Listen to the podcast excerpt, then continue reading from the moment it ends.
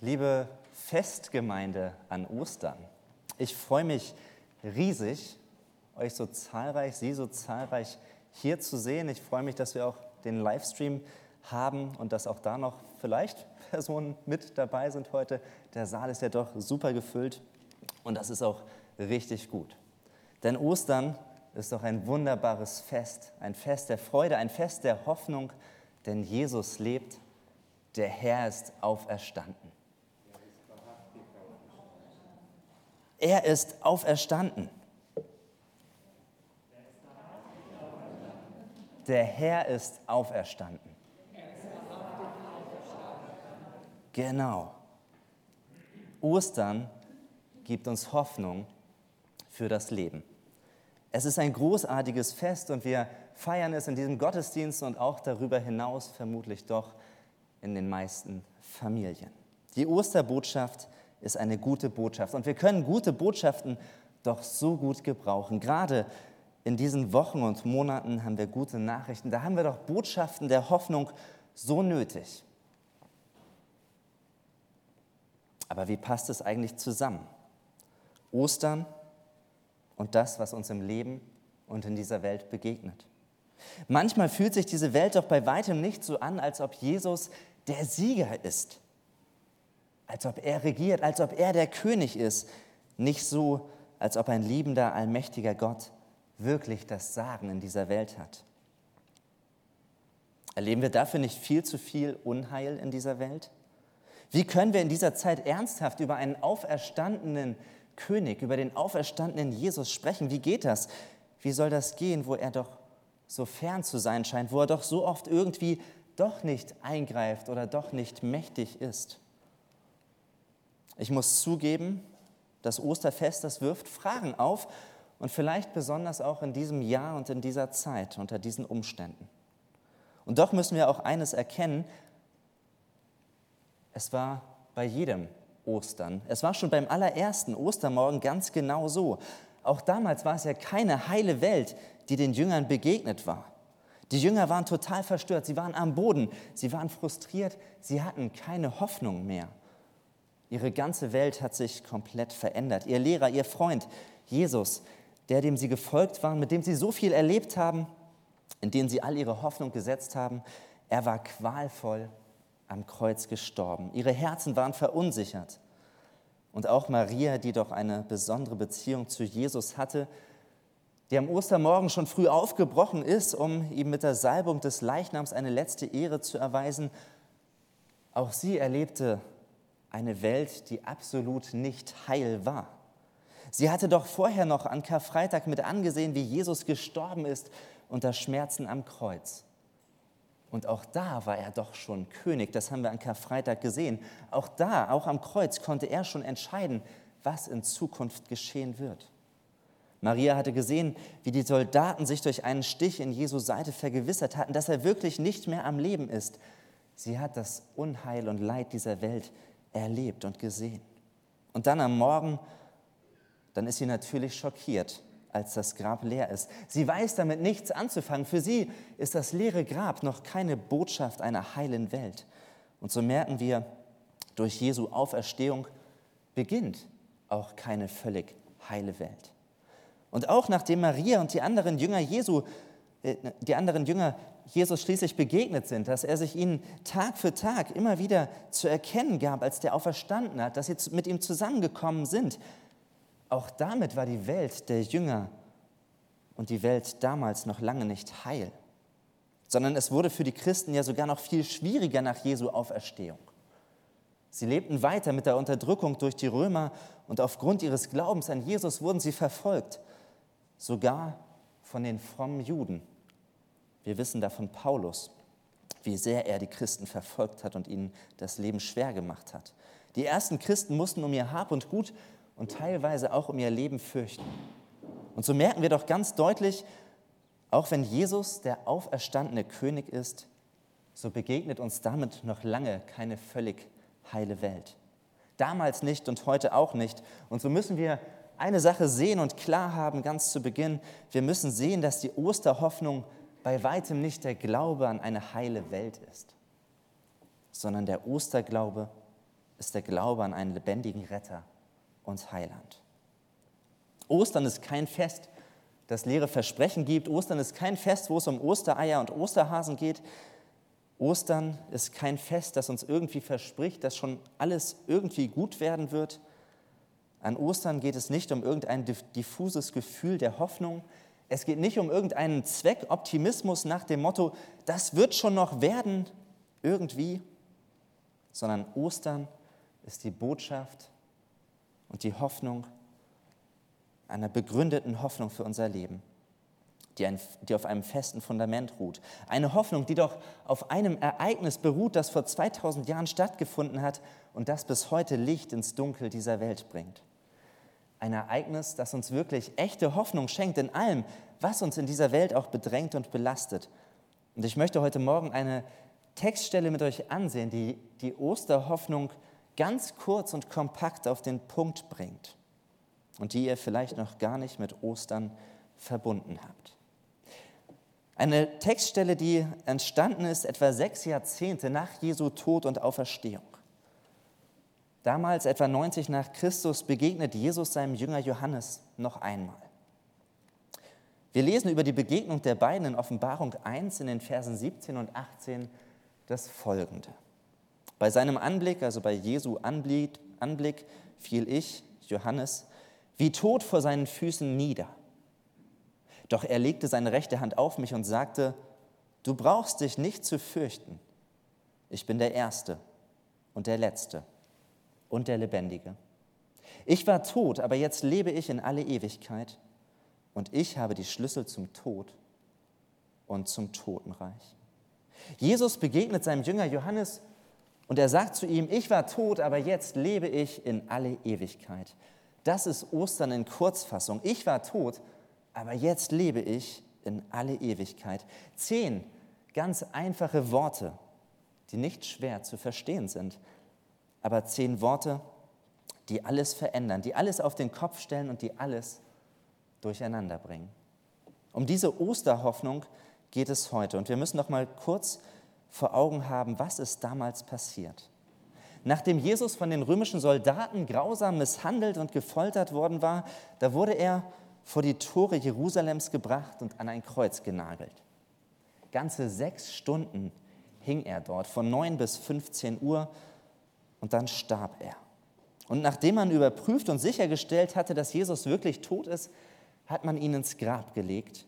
Und alle, wirklich alle Menschen damals waren überzeugt, seine Freunde waren davon überzeugt und seine Feinde waren davon überzeugt, das war's. Jesus ist tot, er bleibt tot.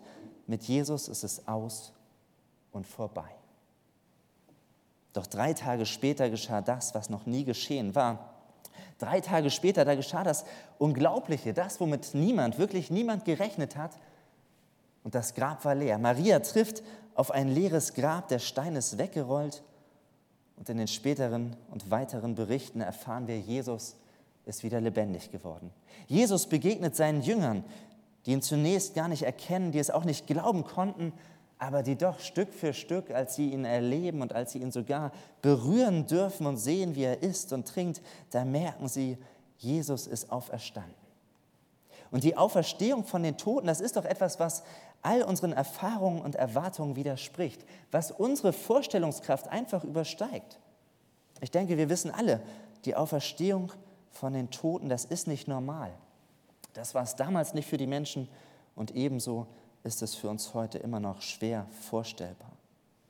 Aber Jesu Auferstehung von den Toten, das, was Jesus wirklich einzigartig macht und was ihn von allen anderen Menschen, die je auf dieser Erde gelebt haben, unterscheidet, diese Auferstehung von Jesus, das ist nicht nur für ihn wichtig gewesen, dass er zum ewigen Leben auferstanden ist, sondern seine Auferstehung, die hat auch eine Bedeutung für uns und für unser Leben. Jesu Auferstehung verändert alles, weil es unserem Leben ein komplett neues Vorzeichen gibt und damit doch mehr Veränderung in unser Leben und in die gesamte Welt hineinbringt, als wir oft meinen. Auch wenn wir seit Jesu Auferstehung noch keine komplett heile Welt erleben, so ändert sich durch Jesu Auferstehung alles. Denn in Ostern, da begegnet uns der lebendige Retter und Heiland. Und Ostern schenkt uns eine Hoffnung, die alle Furcht vertreibt. Ich habe heute ein Anschauungsbeispiel mitgebracht, anhand dessen ich uns die Osterbotschaft nochmal deutlich machen möchte. Es ist dieser Globus, der Hand-Lennox-Globus und einer der ältesten Globen, die noch erhalten sind. Er stammt aus dem Jahr fünfzehnhundertvier.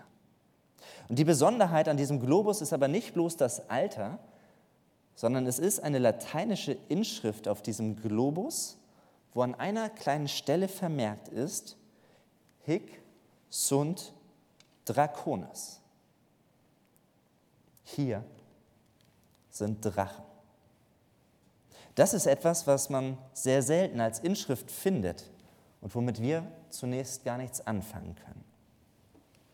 Aber was man auf mittelalterlichen Landkarten häufiger findet als diesen Schriftzug und was dieselbe Bedeutung hat, ist, dass Drachen, dass vielleicht Löwen oder auch Seeungeheuer an manchen Stellen auf Karten eingezeichnet sind.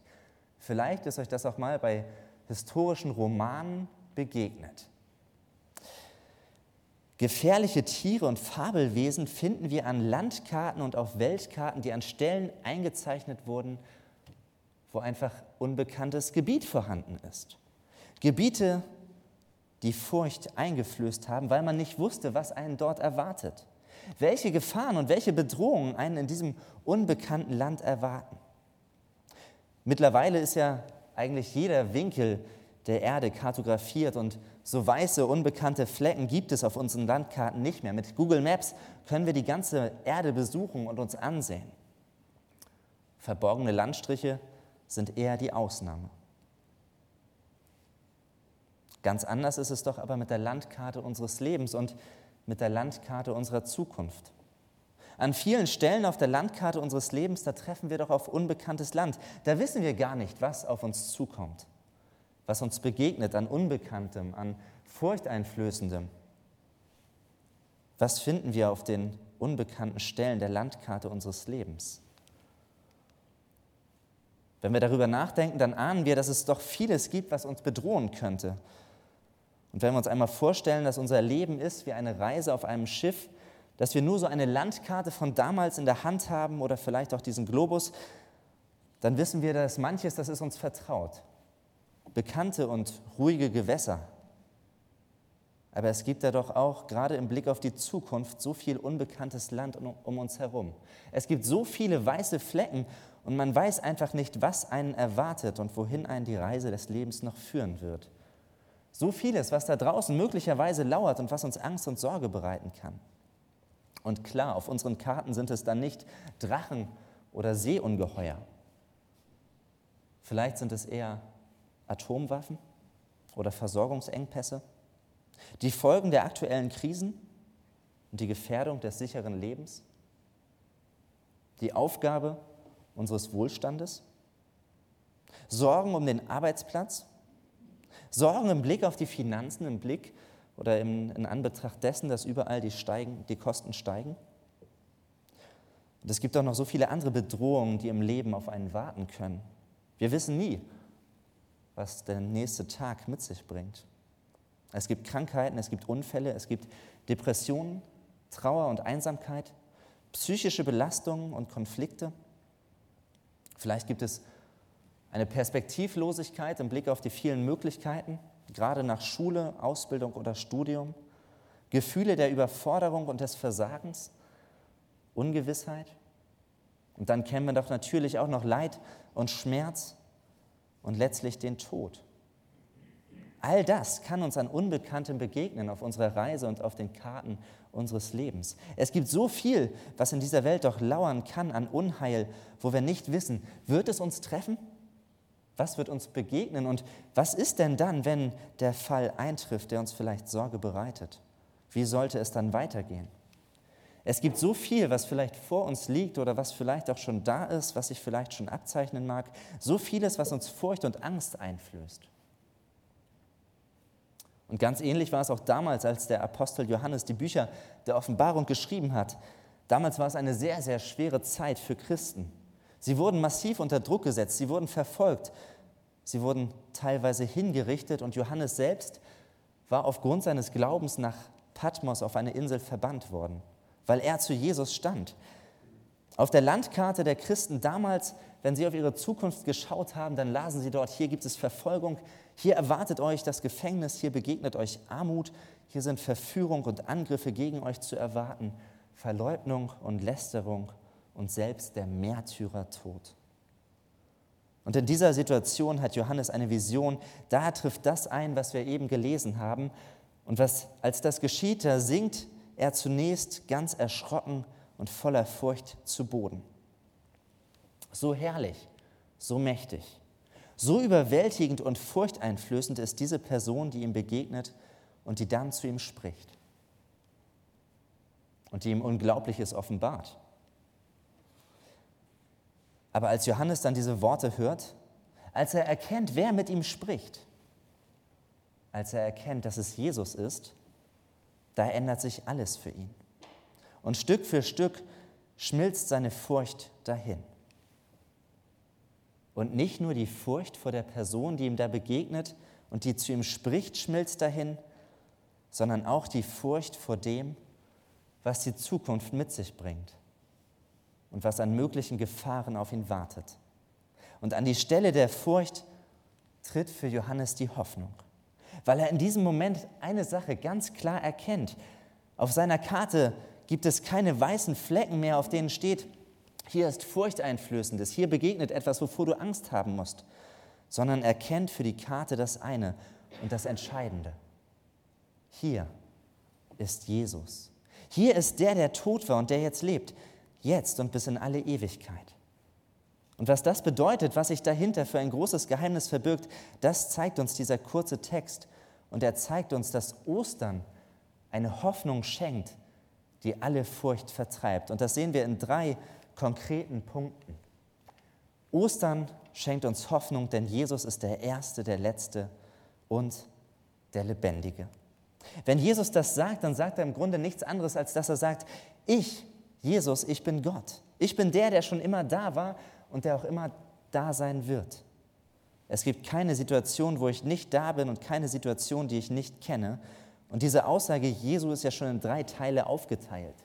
Jesus sagt, ich bin der Erste. Mit Jesus hat alles begonnen.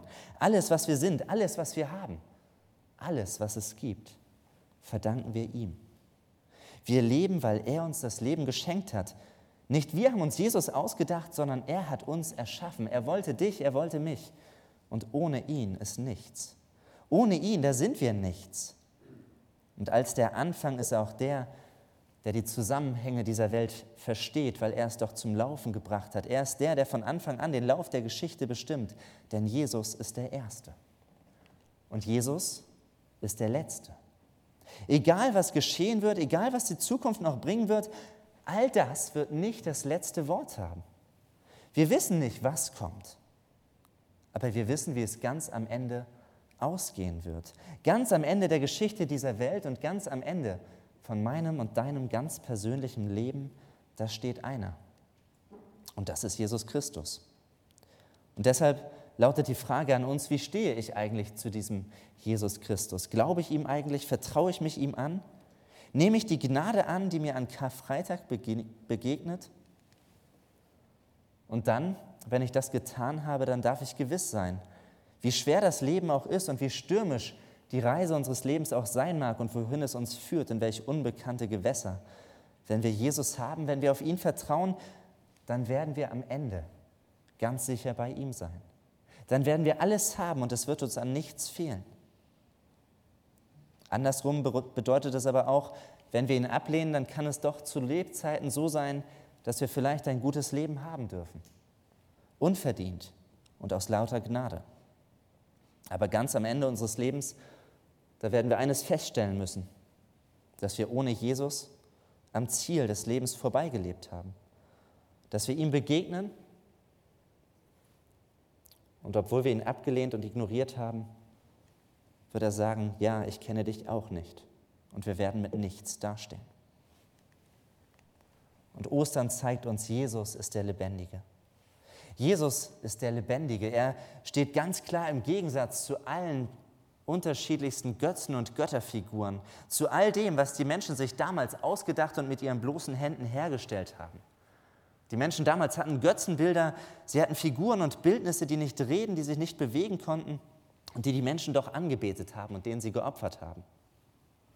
Und auch wir stehen in der Gefahr, dass wir unser Herz an falsche Götter hängen, dass wir uns an Wünsche, an Träume oder an Dinge in unserem Leben klammern, die unser Leben bestimmen, ohne dass ihnen dieser Platz auch nur im Entferntesten zusteht, weil sie leblos sind. Und als Christen vertrauen wir aber auf den Lebendigen. Wir glauben nicht an einen ominösen Gott, den wir uns nach unseren eigenen Wünschen und Vorstellungen zusammenbasteln. Wir folgen keiner Philosophie, Ideologie oder Weltanschauung. Wir vertrauen nicht auf irgendein übernatürliches Prinzip. Und wir verehren mit Jesus auch keinen großen Lehrer oder ein Vorbild, das einfach zu früh verstorben ist und seitdem tot ist. Sondern wir setzen unsere Hoffnung auf Jesus, auf den Jesus, der das Grab verlassen hat, der jetzt an unserer Seite steht, der hier ist, der erfahrbar ist, der in die Geschichte eingreift und der handelt, der wirklich der König ist und der alles in seiner Hand hält, der uns sieht und der uns hört, der zu uns redet durch sein Wort und durch seinen Geist, durch innere Gewissheit oder auch durch andere Menschen. Jesus ist der, der uns Momente des Heils schenkt in dieser unheilen und kaputten Welt. Er ist der, der uns Frieden bringt mit Gott, der uns Versöhnung schenkt, selbst mit Feinden, der uns Trost gibt in Zeiten der Trauer, der uns ermutigt, wo wir keine Hoffnung mehr haben, der uns aber auch korrigiert und auffordert, ihm zu folgen und ihm zu vertrauen. Und wenn wir mit unserem Lebensschiff unterwegs sind und wenn auf der Karte vor uns unbekanntes Land liegt, wo wir nicht wissen, was uns erwartet, dann dürfen wir eines ganz sicher wissen: Jesus ist da. Er ist der Lebendige. Ich bin nicht alleine unterwegs. Und das sind keine einfachen, netten Gedanken, mit denen wir uns irgendwie versuchen zu trösten, sondern das entspricht dem, was wir erleben können. Und wo ich immer wieder staune, wenn Menschen erzählen, wie Jesus ihnen begegnet ist, wie er sie durchgetragen hat durch Zeiten, die wirklich nicht einfach waren.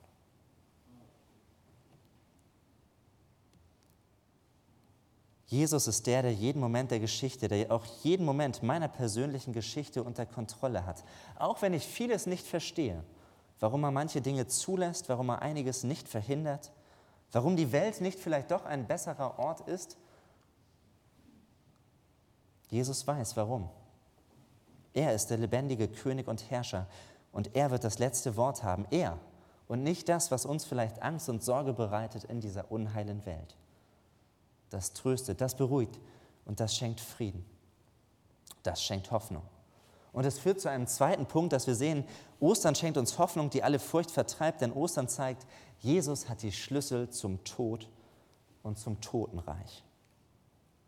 Wenn wir auf die Landkarte unseres Lebens schauen, dann gibt es vermutlich nichts, was uns mehr Angst macht und was noch schrecklicher ist, als wenn wir dort etwas lesen, dass uns dort Leiden, Sterben und der Tod begegnen. Der Tod gilt als der letzte Feind des Menschen. Und der Tod ist uns nicht geheuer.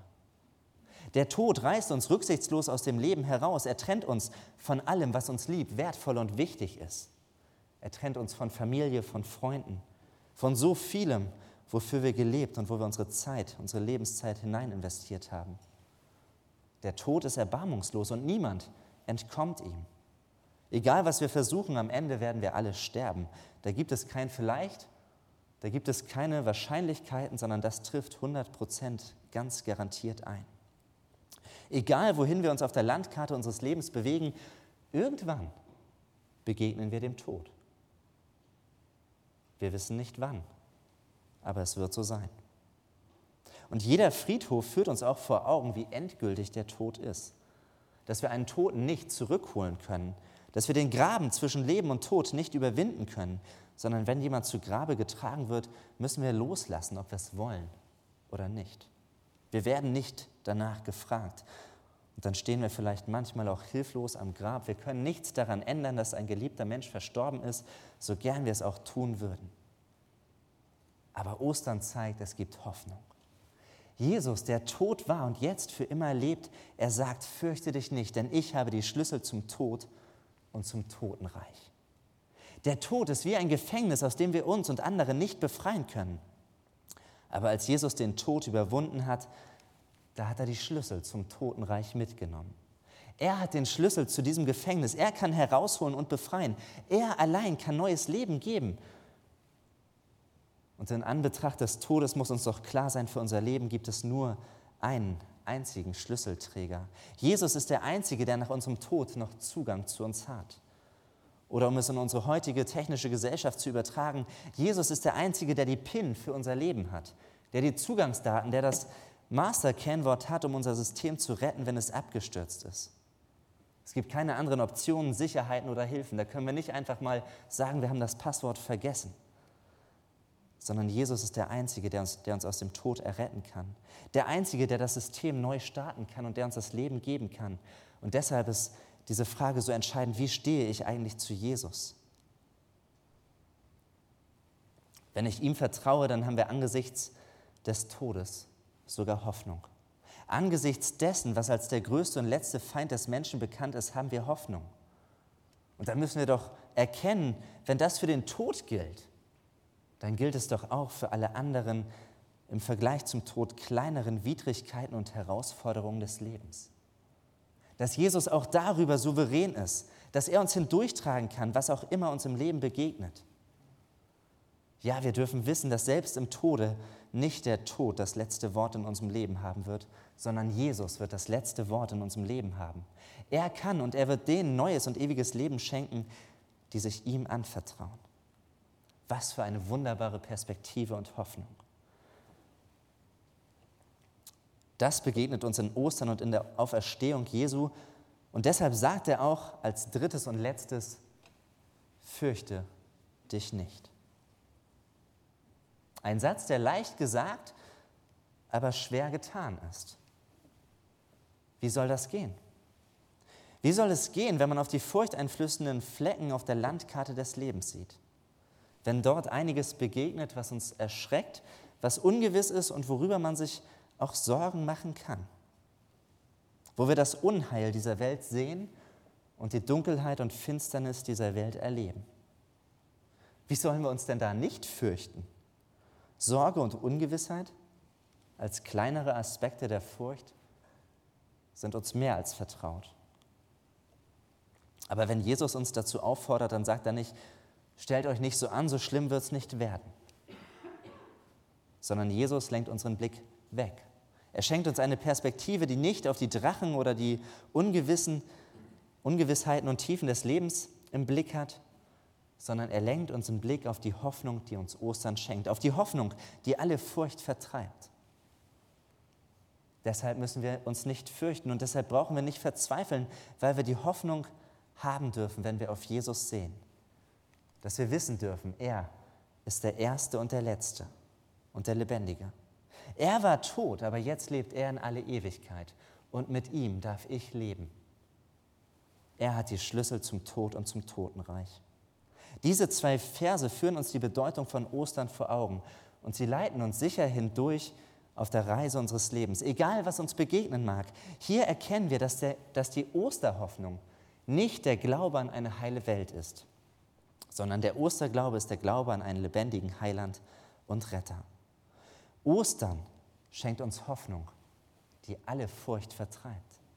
Denn durch Ostern wird unser Blick auf Jesus gelenkt. Wir dürfen nur Hoffnung haben durch ihn, weil wir wissen, er ist der, der tot war, aber er lebt für immer. Er sitzt als König auf dem Thron, er regiert und ich darf wissen, er liebt mich. Aus Liebe für mich hat er sein Leben gegeben. Er hat den Weg zu Gott frei gemacht und er ist nicht tot geblieben, sondern er lebt. Er ist da und er will mich durchs Leben begleiten. Und er hat sogar die Schlüssel des Todes und damit die Macht über alle Bereiche des Lebens und des Sterbens. Ich bin überzeugt, das verändert alles. Das ist ein guter Grund, das ist der Grund, der eine Grund, um Ostern, um das Fest der Hoffnung wirklich und von ganzem Herzen zu feiern. Auch und gerade in Zeiten wie dieser. Amen.